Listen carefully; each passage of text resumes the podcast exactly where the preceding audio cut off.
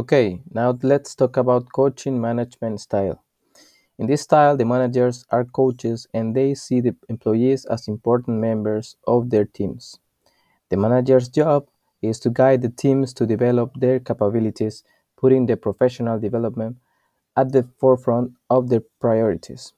In this style, the long term development is better and more valued than short term failure because the manager wants to promote things like learning, upskilling, and growing in the workplace.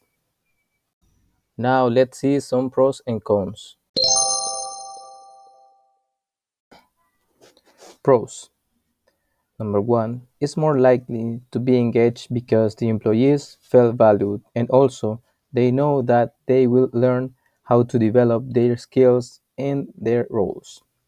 Another one is that employees are more likely to put forth their best work for their coach because managers build a strong bond with them.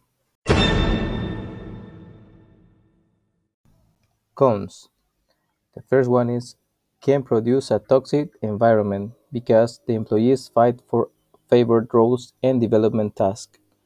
Another one is too much focus on long-term development can leave short-term projects without proper support.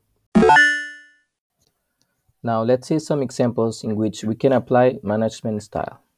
It's useful when organizations want to promote and develop talent from within. Another example is that industries with competitive job markets would benefit from this style, as it can cost time and money to recruit the right candidates.